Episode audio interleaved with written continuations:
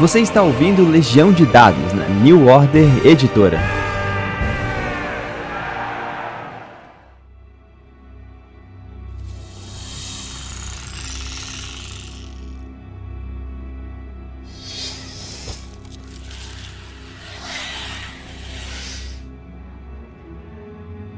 Saudações, jogadores e mães do jogo. Meu nome é Pedro Borges e esta é a Legião de Dados. O programa de hoje é muito especial porque ele vai destrinchar um dos títulos interessantes de 2020, o Alien RPG. Conversar sobre ele, eu não poderia chamar ninguém mais habilitada do que a tradutora do livro pela New Order, a Karine Ribeiro. Como é que você tá? Ei, tudo bom? Tô ótima. É uma honra estar aqui com vocês e eu espero que eu possa tirar todas as suas dúvidas em relação ao sistema que tá saindo. E é isso aí. Esse é o primeiro jogo oficial do Alien, desde o Aliens Adventure Game, é, acho que lançado em 1991, ela ocorre logo depois dos eventos do Aliens, né? E também do Alien 3. É, isso quer dizer que o, a ressurreição alienígena é, ainda não aconteceu, mas o Prometheus e o Covenant fazem parte desse universo, né? Mas para saber mais da Karine, como é que foi o início desse projeto? Como é que o alienígena chegou até você?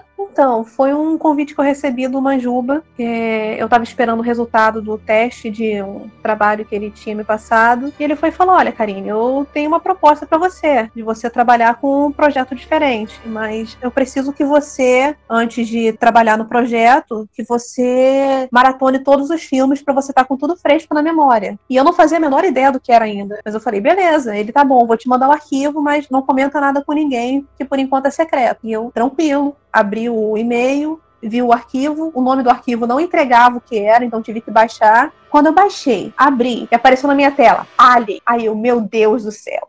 Muito bom, muito bom. A Karine, ela já tem experiência como tradutora, né? Conta pra gente que trabalho você já fez. Eu trabalho bastante com a Jambô, traduzindo os romances de Forgotten. Eu também já trabalhei com a New Order antes, traduzindo é, ficção de Shadowrun. E também fiz um trabalho para uma outra editora de traduzir um sistema, só que ainda não foi divulgado, então não, não posso falar a respeito, mas é bem divertido. Chegou a jogar o ano zero antes? Não, não tinha chegado a jogar no zero, apesar que eu já conhecia de nome. Então, para ficar um pouco mais por dentro, né, eu cheguei a conversar com o tradutor sobre o sistema. Quem traduziu quem? O Mutante Ano Zero mesmo? Isso.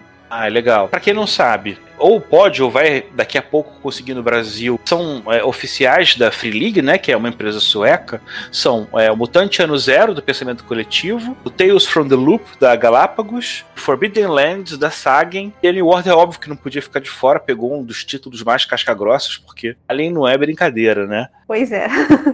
Como é que tem sido feito esse trabalho? Primeiro, interagir com um livro tão lindo o desafio de fazer uma coisa à altura? Então, é... Vou falar primeiro do desafio de fazer uma coisa à altura. Juro que deu um pouquinho de medo. Lidar com fandom é uma coisa bem delicada. A gente tem que fazer um trabalho muito bem feito, porque fãs não se agradam com qualquer coisa. Afinal de contas, eles são fãs, então eles querem um trabalho digno da adoração deles. Né? Então, assim, tem sido um desafio, eu tenho pesquisado bastante não só sobre o universo de Alien, porque eu traduzo com a Xenopédia aberta do lado, mas também sobre equipamento, por exemplo, o capítulo que falava sobre equipamentos e armas, eu tive que pesquisar bastante sobre armas de fogo, Inclusive, é, dois amigos meus e meu padrasto me ajudaram bastante, falando sobre, sobre partes mesmo de armas, sabe? Eu chegava e perguntava, por exemplo, então, como é que chama é, o tipo de arma que só dá um tiro por vez e tem que carregar de novo? Então, eles ajudaram bastante nisso. Agora, quanto ao livro lindo, eu juro que assim que eu folhei o PDF, a primeira coisa que passou na minha cabeça não foi, meu Deus, que livro lindo. Essa foi a segunda coisa que passou na minha cabeça. Porque realmente o livro é lindo, as ilustrações são maravilhosas,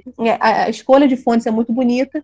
Mas a primeira coisa que passou na minha cabeça foi: meu Deus do céu, como eu vou lidar com essa diagramação? Quem é tradutor de RPG sabe que a ferramenta de tradução que a gente usa, ela tem a função de dividir o texto em trechos pequenos e a gente traduz e vai fazendo comparação em tempo real. Assim é. Então, então você já traduz já pensando no espaço que vai ser ocupado na página. Sim terrível, né? Porque, se eu não me engano, do, do inglês para o português, você ganha um volume de texto, né? Sim, na maioria das vezes ganha um volume de texto e às vezes eu ultrapasso, peço desculpas mentalmente pro diagramador e é isso aí. Mas o arquivo diagramado, do jeito que tá, para romance isso não acontece. Para romance você consegue upar direto na ferramenta de tradução.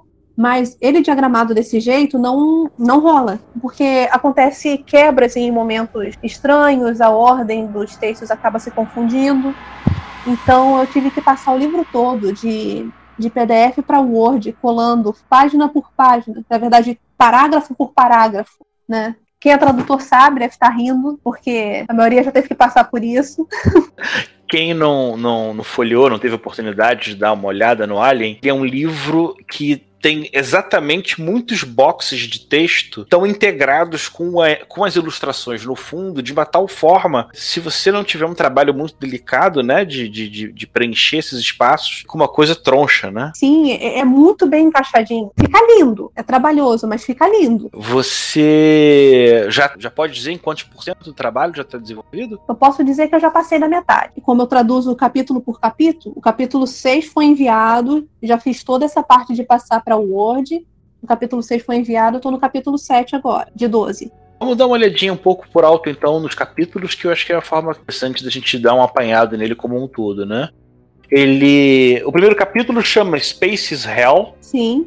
Minha parte favorita, que inclusive acontece, aparece várias vezes durante outros capítulos, são trechos de uma história que são contada, que é contada ao longo do livro. E essa mesma história é usada em exemplos mais para frente. Isso é o que eu acho mais legal. E no Space Hell eles explicam o básico do, da mecânica, né? E o básico do cenário que eles vão se desenvolver, eles vão desenvolver mais a fundo nos capítulos seguintes. Ele é bem como uma introdução mesmo, né? Apesar de chamar capítulo 1. Você já, já tem uma, logo uma apresentação sobre também alguns aspectos diferentes do jogo. Aí a gente já pode falar em algum deles, né? O primeiro é o mais interessante, que é o, o conceito do narrador, e vira, na verdade, o, o game modder é que ficou a tradução e como é que é? Fala um pouco mais disso. Então, Game Mother foi uma expressão que eu traduzi bem rápido, porque ficou bem literal mesmo, mãe do jogo, e ela é referida sempre no feminino. E eu acho que faz bastante sentido, justamente por causa da Mother, né? da mãe, que é a IA mais usada nas, nas espaçonaves e nas estações. Isso, ai, eu acabei de lembrar, muito maneiro. Eu ficava muito com a ideia da mãe Alien, mas é, o sistema operacional da nave chama mãe, né?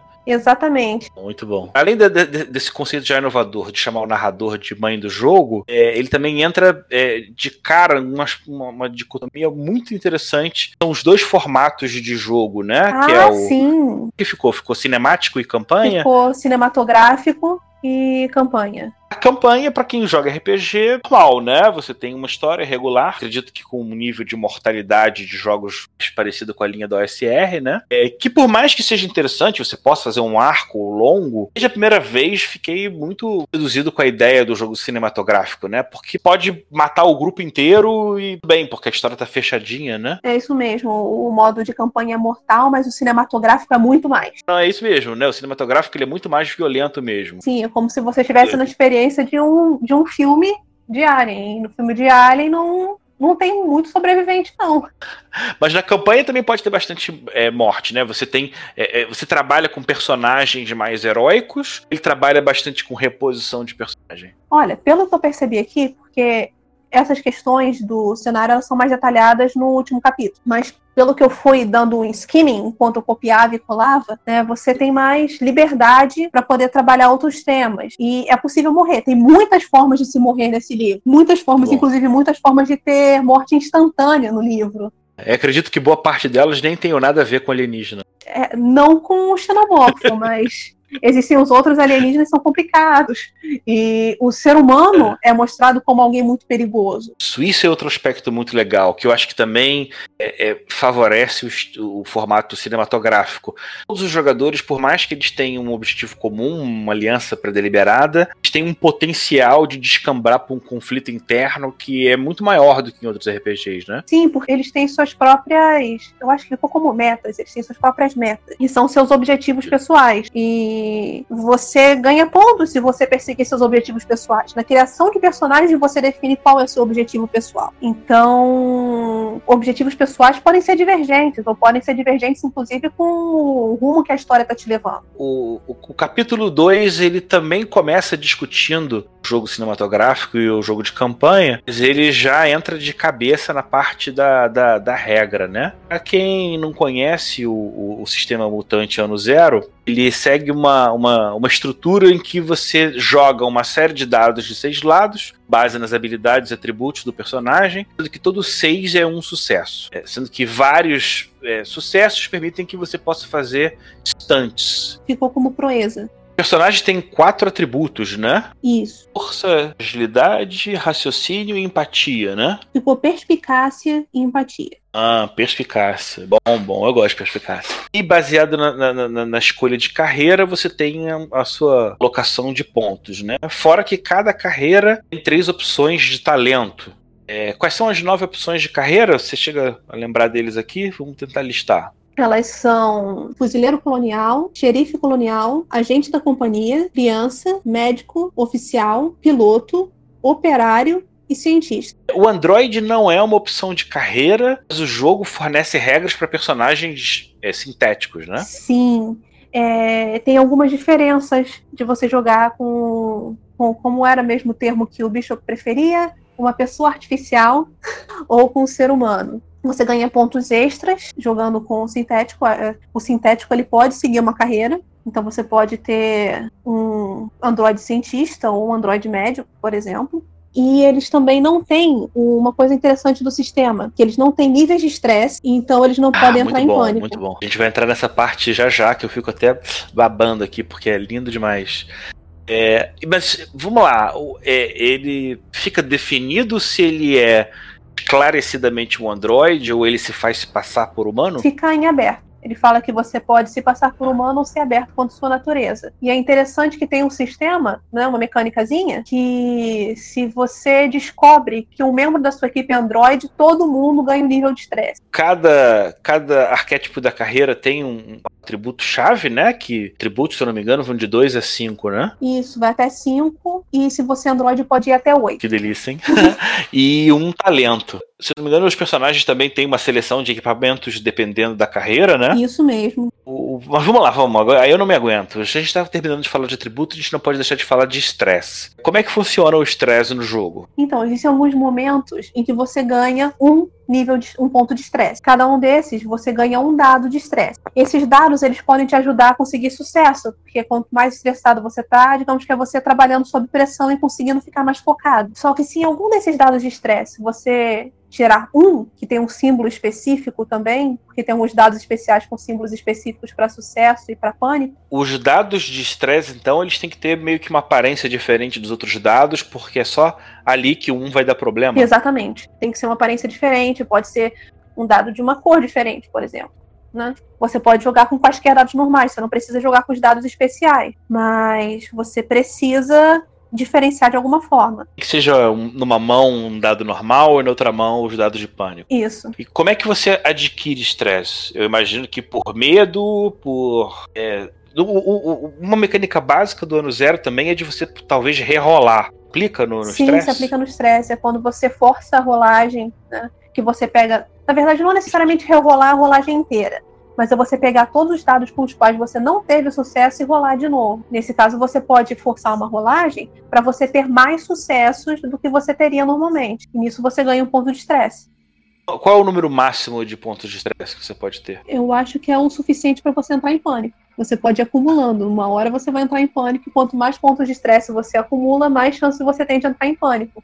Ah, entendi. É mais uma. Um, vai meio que descendo numa espiral até uma hora que você vai acabar. Não aguentando mais, é. O pânico ele funciona como? Eu fico um pouco preocupado só é, se tira a agência do jogador, né? Sim, acontece exatamente isso. Tem uma tabela que diz como você vai reagir no pânico. Às vezes é você conseguir segurar a onda, às vezes é você sair correndo gritando. Da mesma maneira que RPGs como o Cthulhu, eles brincam com a progressão da insanidade, o Alien, ele tem essa, essa evolução do estresse quando termina em pânico pra, pra descambar pra mais morte e violência não custa nada, né? É, basicamente isso. E às vezes o resultado da sua rolagem de pânico, ela serve como gatilho para os outros membros da sua equipe fazerem uma jogada de pânico também. Por exemplo, em uma delas você... Ah, que bonito! Você pode virar um terror coletivo. Exatamente. Às vezes você solta um grito e nisso todos os outros da sua equipe precisam fazer uma rolagem de pânico para não entrar em pânico também. Para fechar a regra, além do, desse sistema de rolamento, se eu não me engano, a iniciativa e a lesão crítica, mecânicas que são um pouco diferentes, né? A iniciativa, se eu não me engano, rola, usa carta, é isso mesmo? Isso, são cartas de iniciativa, normalmente numeradas de 1 a 10. Normalmente não, elas são numeradas de 1 a 10. Você pode usar as cartas próprias, ou você pode usar as cartas normais no baralho, usando as como número 1. Ela é embaralhada, cada um saca uma carta, quem tirar o número 1 um vai primeiro, dois vai em seguida e assim sucessivamente. A carta vira um counter também, né? Vira um propzinho, agilizar as atividades, né? Sim, tem as ações lentas e as ações rápidas. Então, se você fez uma ação rápida fora da sua ordem de turno, você vira a carta para a esquerda. Se você fez uma ação lenta, você vira a carta para a direita. Assim você já sabe quais ações você já fez. Se você fez as duas, você coloca a carta de cabeça para baixo. É, e lesão crítica é uma tabela diferente ou é carta? É uma tabela. É, você rola o que eles chamam de D66, que na verdade são dois D6. Faz uma leitura como se fosse de um, de um D100, dado de porcentagem. Isso. Que vai ter 11 a 66, faltando umas combinações, né? Exatamente. A lesão crítica, ela, ela é quando você toma algum ataque em especial ou é quando você chega a zero de vida? Quando você fica quebrado, no caso, quando você chega a zero de vida. Ah, sim. Então você rola a tabela, embora exija, existam alguns ataques de xenomorfos, pelo menos, que você recebe automaticamente uma lesão crítica específica. Ah, tá, entendi. Você já te ferra de um jeito X. Sim. É, é muito fácil você morrer nesse jogo, meu Deus do céu. Aliás, não precisa nem ser xenomorfo. Outras criaturas também já causam imediatamente uma lesão crítica específica. Acredito que o Alien também, se, também siga a linha dos outros jogos de que tem uma tendência, ou na verdade o livro meio que até pede para você é, diminuir o maior número possível a quantidade de rolamentos para torná-las é, vitais, né? Sim, tem isso sim. Eles falam que é para você só usar as rolagens em situações críticas. É uma orientação que é dada no, no jogo. Bem interessante, porque eu, como mestre, adoro ficar pedindo teste o tempo inteiro. e, e imagino que por uma questão de agência, deve simplesmente deixar passar o que não é importante, só para também não ficar demorando demais, né? A gente já meio que já adentrou o capítulo 3, que são sobre as skills, né? Aqui você fala bastante do nível de estresse, do, do pânico. De forma geral, de forma geral não, de maneira bem específica, você tem mais ou menos três skills para cada atributo, Isso né? mesmo. Dá uma listagem aí de quem não conhece. Maquinário pesado, resistência, mobilidade, pilotagem, combate à distância, observação, tecnologia, sobrevivência, manipulação, ajuda médica e comando. Como é que, como é que foi a parte de talentos? Foi bem tranquilo, eles são bem descritivos, assim. Tem os talentos iniciais para todas as carreiras, que descreve por alto, e tem alguns talentos gerais, que você pode adquirir ao longo do jogo, sendo treinado com pessoas que já têm o talento ou não. É, geralmente, cada personagem tem um talento de acordo com a carreira, né? Isso, é o talento inicial. Mas tem como conseguir mais, Sim, né? Você consegue mais outros talentos, não só de sua carreira, como os talentos gerais também. Que esses você só consegue adquirir depois. Você compra como? É, o sistema simplesmente diz que você consegue? É XP? Você adquire sendo treinado e no final do, do, se eu não me engano, é de um período de treinamento, você faz um teste de perspicácia para ver se você aprendeu esse talento. É, caso você não tenha aprendido, caso você não passe no teste, você não aprendeu o talento. Mas, se eu não me engano, é, se você for treinado por alguém que já tem o talento, você passa automaticamente nesse teste.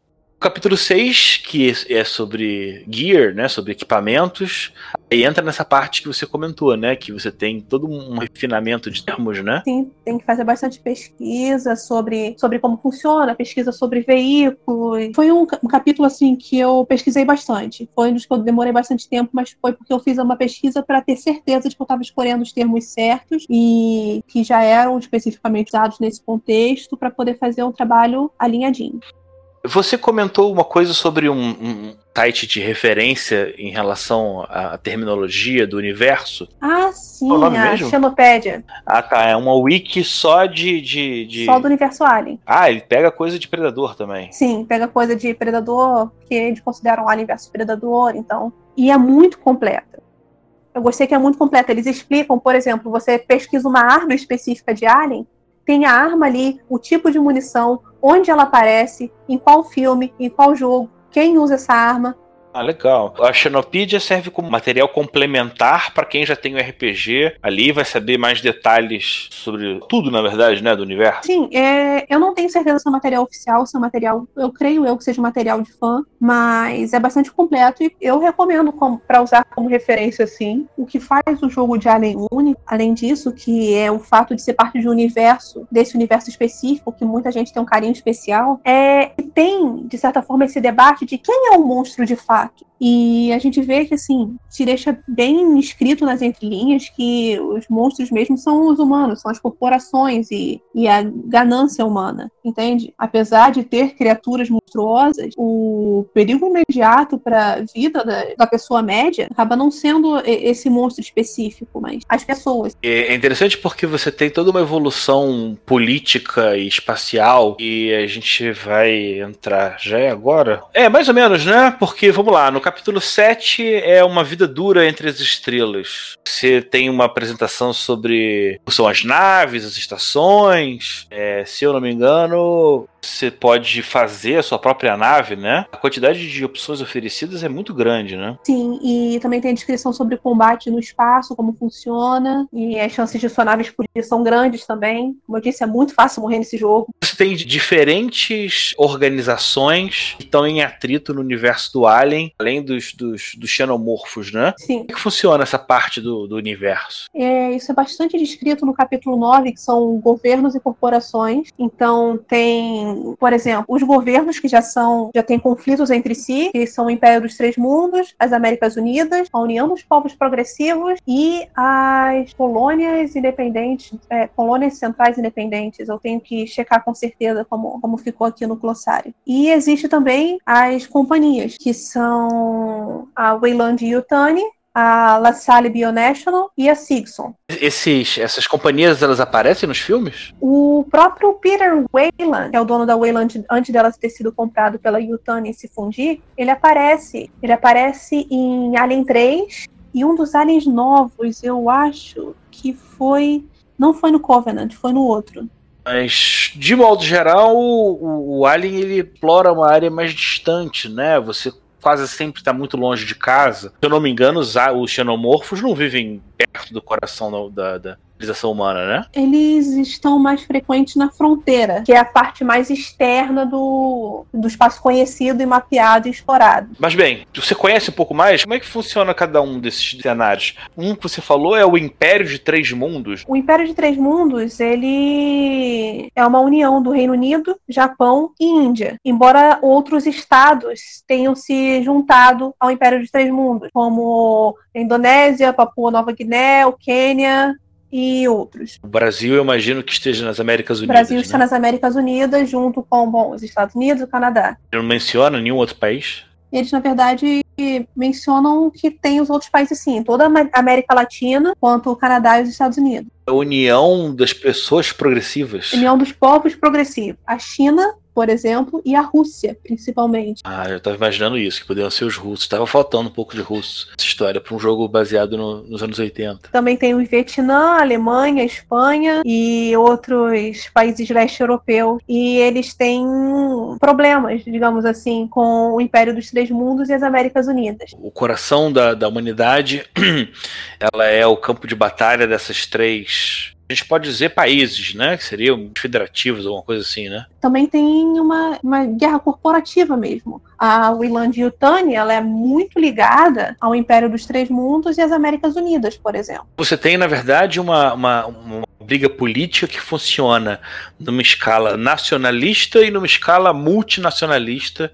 A gente fala das empresas, né? Exatamente. E também tem as colônias independentes do sistema central, que já são independentes do, dos governos. Eles são tão distantes, são tão longe que dane-se. Não. Capital diz, né? Na verdade, elas estão nos sistemas mais próximos ao sistema Sol, que é o sistema solar. Legal, isso eu não sabia, não. E você também tem a, a Comissão de Comércio Interestelar, né? Sim. É uma organização, na verdade. Uma organização justamente para lidar com essa com o comércio interestelar não é nem um país exatamente, nem uma empresa, mas tem o reconhecimento de todo mundo porque ele é um facilitador. Basicamente isso. Aí ela é comandada por um, por um quadro de diretores e eles mandam executivos para como mediadores em situações importantes. Muito legal. O, o Alien poderia ser um RPG que simplesmente dissesse: olha, a humanidade está lá longe, em mais ou menos isso, mais ou menos aquilo, mas não. O livro traz né, todas essas instituições, todas essas empresas, megacorporações. Quero destacar aqui que a, a Free League ela tem um contrato com a 20th Century Fox, que está sendo expandido dentro do RPG do Alien, uma coisa que pode muito bem ser aproveitada nos filmes futuros como foi com Guerra nas Estrelas, né? O veículo da Millennium Falcon lá, que é YT, uma codificação que foi criada no RPG do Guerra nas Estrelas e que depois acabou indo para os filmes, né? Esse material todo que está sendo feito para RPG também pode calhar de aparecer mais tarde na tela, né? Porra, isso é muito bom. E eu acho bom. legal que no modo de campanha, por exemplo, você pode jogar uma campanha de entrega corporativa e levar várias sessões antes de dar de cara com uma forma de vida alienígena hostil. Então não precisa ser lidando com o xenomorfo o tempo todo, inclusive no modo de campanha isso não é nem indicado, justamente porque as chances de você não sobreviver são muito grandes. É, ouvir os status dos xenomorfos, eles são assustadores. Ah, isso, esse ponto também a gente vai chegar já já. Um milhão de perguntas para fazer. É, mas vamos lá, a gente acabou pulando o capítulo 8, que é o, justamente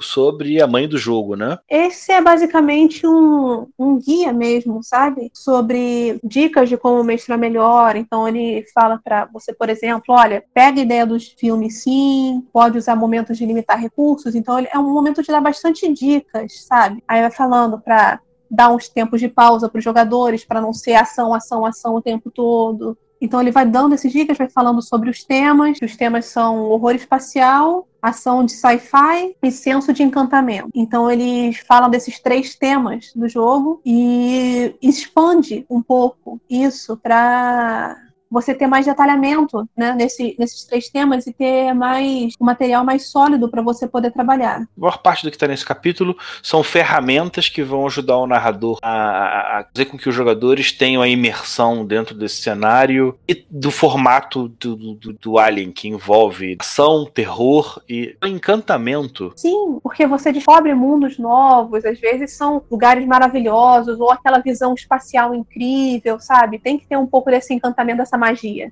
E esse capítulo também tem uma parte mais mecânica. É, por exemplo, para você criar NPCs, ou diferença do jogo cinematográfico pro jogo de campanha, é, dica de fazer sessão zero. Inclusive, tem uma lista de leitura falando sobre o universo de Alien que expande. Ah, legal. Né, no final do capítulo. Ah, isso é muito bom. O, o, o, o universo Alien, ele, o universo expandido do Alien, ele é muito rico, né? Tem romance, tem quadrinho. Tem jogo. Especial, para quem gostaria de pesquisar, um jogo, né? O, o Alien Isolation, né? Você chegou a jogar? Eu não cheguei a jogar, mas eu estou acompanhando um amigo meu que está jogando ele me narra o jogo. Inclusive, ele tá numa fase que ele está morrendo É. várias vezes. Então, é, inclusive, tem um equipamento que só aparece nesse jogo. E para eu poder manter alinhado, eu fiz ele voltar ao save dele para ver qual era o nome do equipamento. Putz, muito legal. Então você teve uma preocupação quem construiu o jogo de pegar não só o material dos filmes, mas também do universo expandido. Uhum. E vamos lá, mas do campanha ele meio default, né? Porque ele fala de sessão zero, fala de objetivos. É, o que, que ele traz de diferente? Bom, eu acho assim, a maior, a maior diferença do jogo de campanha é que ele é bem menos mortal, né? E tem uma parte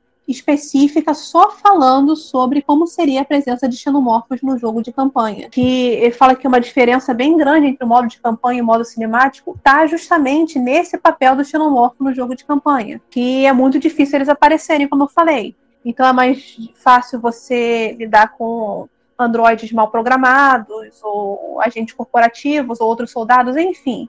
Lidar com a maioria dos inimigos como sendo o ser humano, ou o ser sintético. E para guardar o xenomorfo só para o xenomorfo só para ocasiões especiais. Vou pular para o capítulo 11 para depois a gente voltar, porque agora eu quero falar realmente do que interessa. Os xenomorfos mesmo, né? É, é- é xenomorfo ou é neomorfo? Então, aparecem os dois termos. O neomorfo é um xenomorfo, mas nem todo xenomorfo é um neomorfo. Existe a seção que descre- descreve o xenomorfo, no capítulo 11. Logo em seguida, tem uma seção específica pros neomorfos dentro do xenomorfo, que inclusive está aqui, eu estou vendo na página 293, que foi originalmente encontrado por humanos. Mas existe um outro tipo de xenomorfo, que é o xenomorfo XX121. Pouco que eu lembro do Alien, você tinha uma variação em função de quem era o hospedeiro dele, né? O Alien 3, se eu não me engano, era um cão, uma coisa assim, e é por causa disso ele era mais rápido. O xenomorfo seria uma, uma dessas versões? Inclusive é um termo que eu ainda não. Aparece um termo que eu ainda não traduzi, eu ainda não sei como eu vou traduzir, que é o Bambi Burster, que é justamente esse xenomorfo de quatro patas, que é mais rápido. Facehugger, bom, é, esses termos básicos foram termos que eu tinha ficado muito atento nos filmes quando eu fui rever, porque na minha cabeça já tinha traduções oficiais nos filmes, mas não tem, eles são, chamados de essa coisa. Então, eu fui pesquisar para ver se havia alguma tradução já mais canônica no fandom. Mas o que eu acabei achando foi um livro acadêmico, em português, né? Foi um trabalho acadêmico, falando sobre Alien. Eu acho que se você vai fazer um trabalho acadêmico sobre Alien, você deve ser bastante fã do filme. E a gente tentou seguir como referência as traduções usadas nesse trabalho acadêmico. Alguém que escreve, fez um TCC no Brasil sobre Alien, você pegou o trabalho da pessoa, é isso? Nossa, o jeito que você põe parece uma coisa horrível. não, não, não. É, é, é, engraçado, você tem toda a razão. Mas eu digo, você pegou como referência. Não tem que tô dizendo que você tenha chupado o trabalho dele. Mas você pegou a terminologia. E isso que eu acho sensacional, entendeu? Desculpa se eu fiz parecer muito horrível. Mas é, é, é, uma coisa que eu não, não teria pensado e você mostra um comprometimento com, com o material original. Para mim não é problema não, nenhum se você pegando um termo. Se estivesse pegando um parágrafo do texto dele, eu, eu achar que você realmente fez uma coisa errada. Mas só a terminologia é sensacional, que isso, muito bom. É, eu fiz questão de escolher termos que seriam agradáveis para os fãs, entendeu? E nisso o facehugger ficou abraçador. Mas voltando pra gente não, não, não se exaltar demais. A gente tem o Neomorfo e o Xenomorfo XX121. E todos eles você tem uma evolução em estágios, né? O estágio inicial é o estágio de ovo, né? Depois são chamados mortes neomórficos. Depois vem o Bloodbuster, Neófito e Neom... Opa! Não, calma, Sim. calma. Vamos que lá, são os sacos de ovos o, no morfo. O, o, primeiro estágio é o estágio do ovo.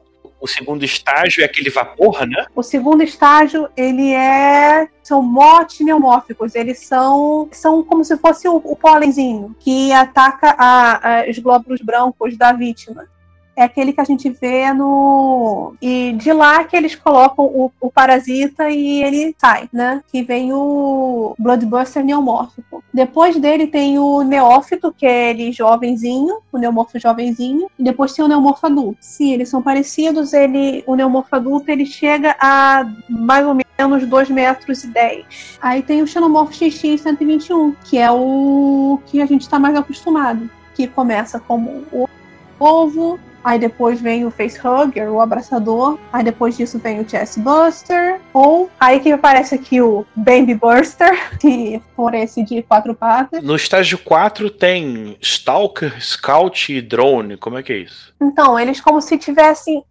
Pensa em uma colmeia, que as abelhas têm o seu, as suas funções específicas. Nesse caso, eles também têm, a, a cada um tem as suas funções. Então, é, o stalker ele tem seus estados específicos, o batedor tem seus, também seus status específicos e o zangão, que é o drone, também tem seus status específicos. Por exemplo, o Stalker, ele é mais lento, em contrapartida, ele é mais resistente. O Zangão, ele tem uma observação maior, ele é mais rápido que o Stalker e que o Zangão. E ele também tem uma observação maior. Só que, em compensação, ele não é tão resistente assim. Ele tem a mesma resistência do Zangão, que apesar de não ser tão resistente, ainda assim é resistente pra caramba, né? Ele não é tão resistente quanto o Stalker, só que ele é mais rápido e tem mais vitalidade. Então, cada um deles tem seu status específico mesmo. É como se eles assumissem funções diferentes na sua colmeia xenomórfica. Depois você tem um, um estágio de soldado trabalhador Isso. sentinela, né? O soldado é um sangão. O Pretorian.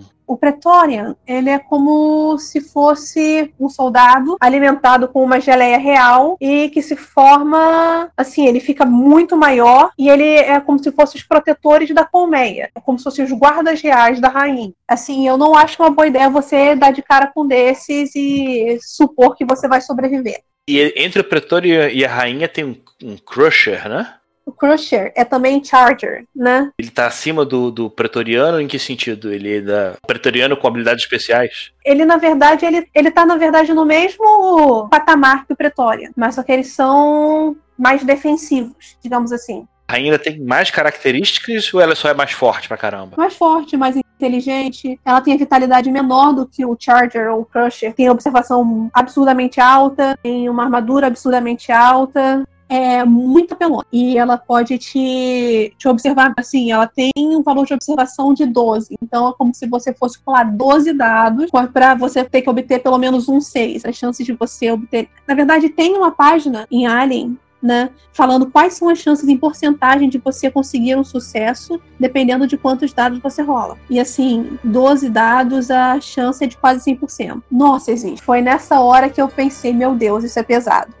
existe um enxame, por exemplo, de insetos que se eles pegam você, eles te comem, te deixam só o osso. E vamos lá, além dos aliens, pelo menos esses que a gente conhece mais, existem outras espécies alienígenas? Existem outros, os Behemoths, né? Que são umas criaturas de 6 metros e é como se fosse. É como se fosse um verme gigante. Na verdade, lembra o verme púrpura por causa da boca, sabe? Aquela boquinha que é como se fosse. que vai corroendo tudo e vai esmigalhando tudo, vai transformando tudo em carne moída. Então, ele pode transformar em carne moída e pode te dar insta-kill. Ele pode te matar no primeiro dano. Inclusive, tem aqui uma tabela de ataques deles que você rola um D6 e vê qual ataque que ele vai dar. Eu tô falando, é muito, muito fácil você. É, a gente acabou pulando o capítulo 10, mas ele é sobre sistemas e planetas, né?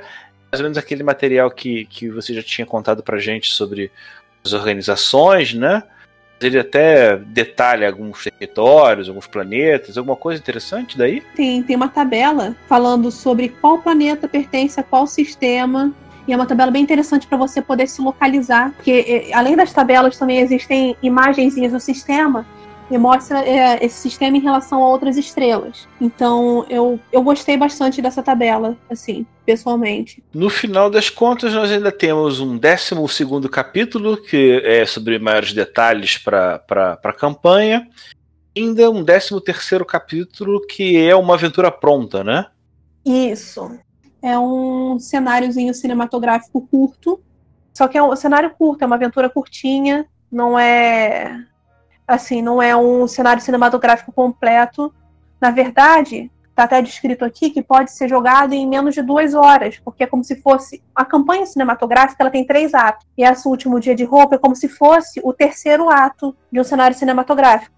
Ele é curtinho, ele tem só umas 13 páginas, né? Realmente imagino que não seja nada muito ambicioso. Pois é, e dessas páginas tem várias de mapas e fichas. Cara, poxa, depois de fazer esse apanhado geral aí, o que você acha do trabalho? O que você acha do livro? Como é que é o desafio para você profissionalmente? Nossa, tá sendo um trabalho muito divertido, muito gostoso de se fazer. Eu sou uma pessoa que ama traduzir. Eu gosto muito de traduzir mesmo. Tanto que meu objetivo é futuramente não continuar com a escola, né? E traduzir full time. E esse tá sendo um livro particularmente gostoso de se traduzir. É, ir mais a fundo no cenário é muito interessante, sabe? Expandir esse cenário para mim é um cenário muito legal. Então estou gostando bastante e, e profissionalmente também é importante para mim, né? Ter um título de peso no meu portfólio. Então foi um presente que o Manjuba me deu. Ah, que bom. É, mas aquela coisa, com grandes poderes vem grandes responsabilidades, né? Isso, sensacional. Cara, eu tô louco para ver, inclusive a sua versão também do, do, do livro, louco para ver esse livro logo traduzido. O que eu posso passar para vocês da minha parte é que, cara, todo livro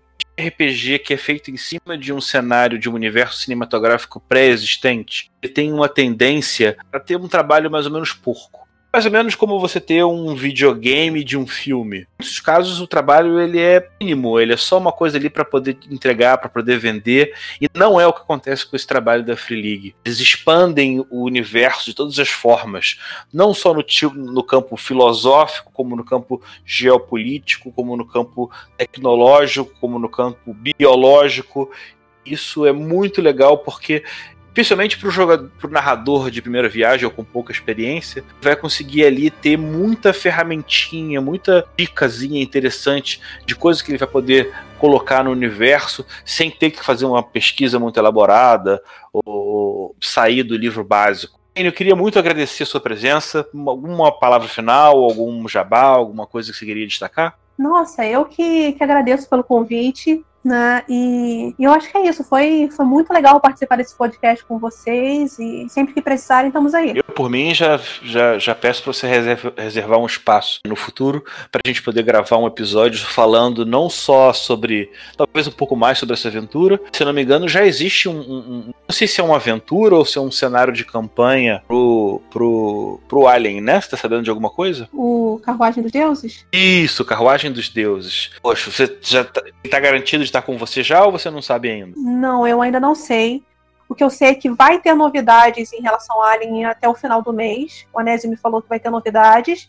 E ele também me falou que o sistema de venda de Alien vai ser pré-venda. Ah, não vai ter financiamento coletivo. Vai ser pré-venda. Muito bom. Ah, tá, porra, com certeza. Ele vai vender que nem água. Gente, eu já estourei aqui todo o meu tempo possível, é, mas é porque realmente tinha muita coisa legal pra Karine trazer pra gente. Acho que se você é, é, ainda não teve oportunidade de pegar esse material, esse, esse, esse programa vai servir bastante para atiçar aí a seu, sua curiosidade. Logo, logo a New Order tá trazendo esse livro em português, com aquela qualidade, poxa, ótima que não é à toa que foi a editora que eu escolhi para produzir os meus trabalhos, né? Há algum tempo. E é isso, cara. Poxa, muito obrigado por ter acompanhado a gente até aqui. Legião de Dados sempre tenta ser cada vez mais agregador, mais diverso, comportar é, é, não só trabalhos que sejam associados a New Order, mas também a outros temas, né?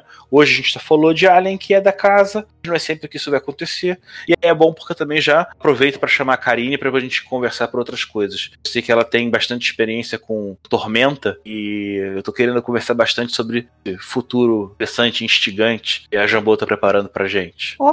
muito bom. Gente, muito obrigado, não posso estender mais, valeu, um abraço. Você ouviu Legião de Dados, na New Order Editora. Esse programa foi gravado e editado por Barcelos Taverneiro, diretamente da Taverna do Arcano.